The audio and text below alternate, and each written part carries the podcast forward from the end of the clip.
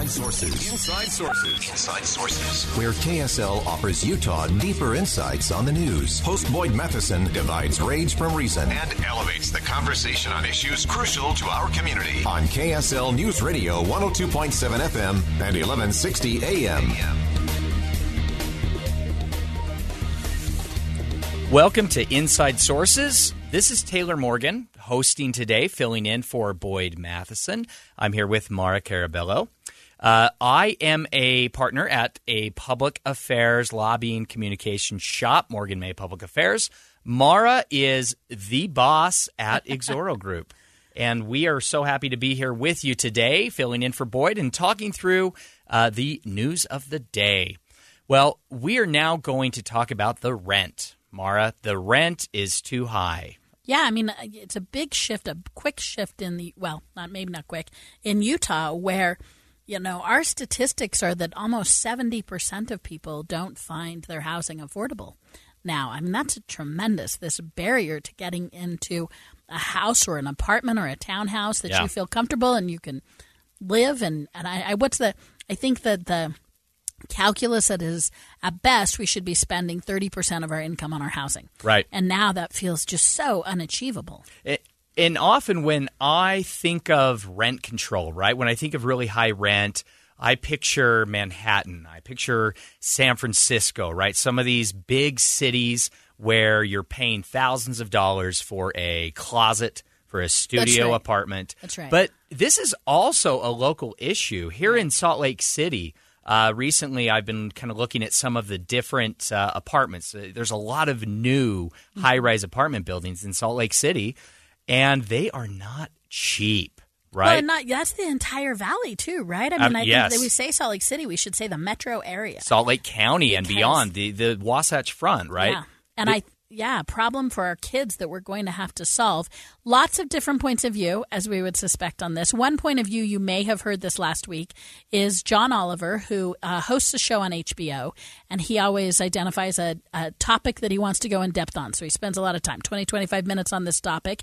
And he did it a segment on why rent is increasing in the united states and it has been getting a lot of attention one of the people that it has gotten the attention of is the associate editor at Reason. Reason is a libertarian uh, magazine, and he is his name is Christian Britschgi, and it got his attention, and he, in fact, published an article called "What John Oliver Gets Wrong About Rising Rents."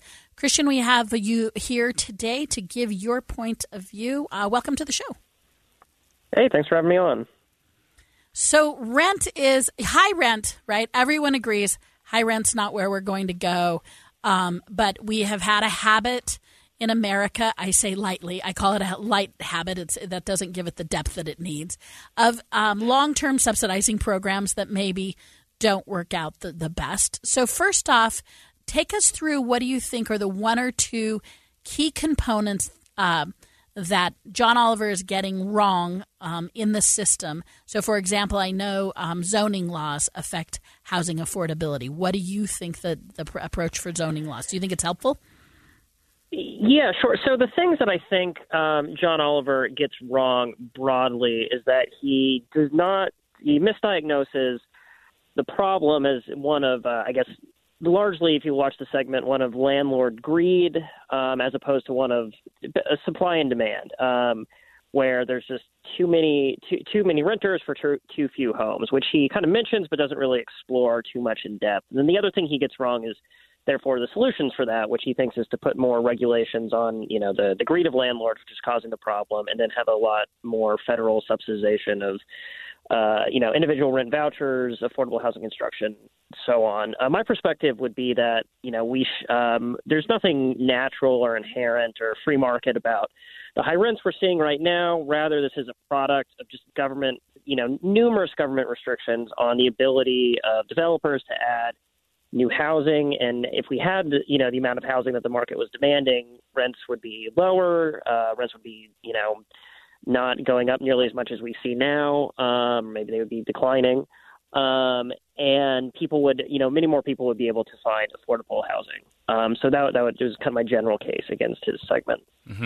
Yeah, earlier uh, this morning on the Dave and Dujanovic show, uh, Kate Klunt, who is with the Utah Realtors Association, she was filling in as a host this morning, and she spoke about the lack of housing here in Utah due to a such a pullback a pullback by builders following the 2008 recession and the housing the market collapse then. A lot of builders have still not fully entered into the marketplace because of the 2008 recession and the economic collapse. And so here in Utah we have a huge shortage when it comes to housing but that's primarily single family residences right? But because of that shortage, that has increased the cost of homes, uh, which has kept people in apartments and is right, you know, and then the uh, rent for apartments is going up because there's more people living in apartments wanting apartments, right? So there are so many factors at play here. It, it, do you see similar dynamics happening happening elsewhere in the country?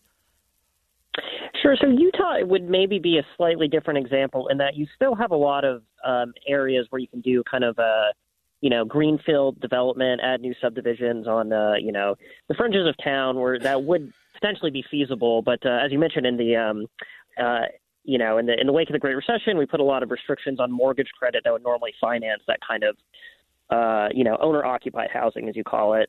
Um, and at the same time, um, I'm not super familiar with Utah, but I assume there hadn't been massive zoning reforms to allow, you know, rental multifamily uh, production to be built. You know, maybe you kept low density zoning so that new buildings couldn't be built, and so you saw a squeeze on rental housing as well, and the combined factor of not building enough single family homes, not building enough multifamily homes, you see prices go up. Um, in the most expensive cities, though, you know, I think that it is really. Uh, I mean, there's a lot of factors about why they're not building homes. The big one is just you have zoning laws that you know the city is already built to capacity um, and at least to capacity that zoning allows. And so you would need to change the zoning laws to allow you know more homes larger larger structures um, in order to get more housing. And mm. cities generally i mean there's been some movement for reform which is good but generally cities haven't been doing this or not nearly enough to meet demand. Um, and so obviously if you have increasing demand and yet your laws say generally you're not allowed to add more floor space, more units, more homes, you're of course going to see rising prices and rapidly rising prices. Sure. Yeah, I mean, it's challenging. We're a pro um, developer, we're a pro business and development state, and we have a lot of multifamily development, and I, I do think they're yeah. lagging, although it's coming. So I have an interesting question for you, Christian. I think um, one of the premises of home ownership is generational wealth. Um, year in, year out, you started out with an advantage. Uh, what do you think? And one of the things that John Oliver presents, or at least I heard him present, is sort of the systemic. Um, bias built into the system. Do you think that that plays a role into ownership or, or secured rental of your home?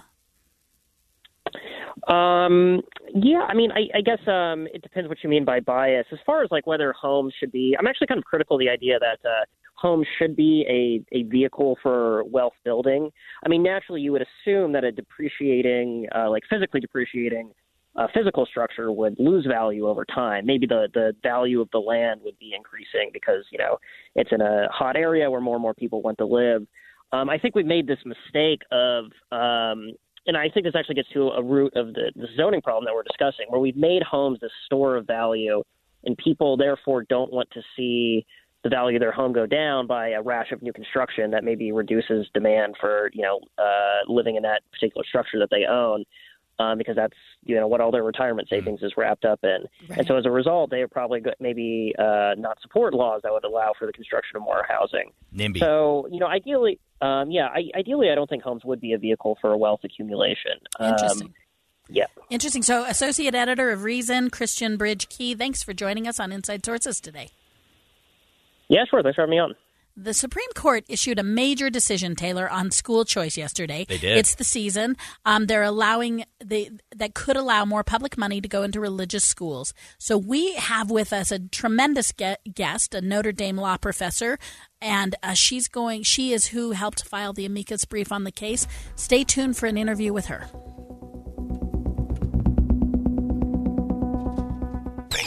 With Boyd Matheson on KSL News Radio.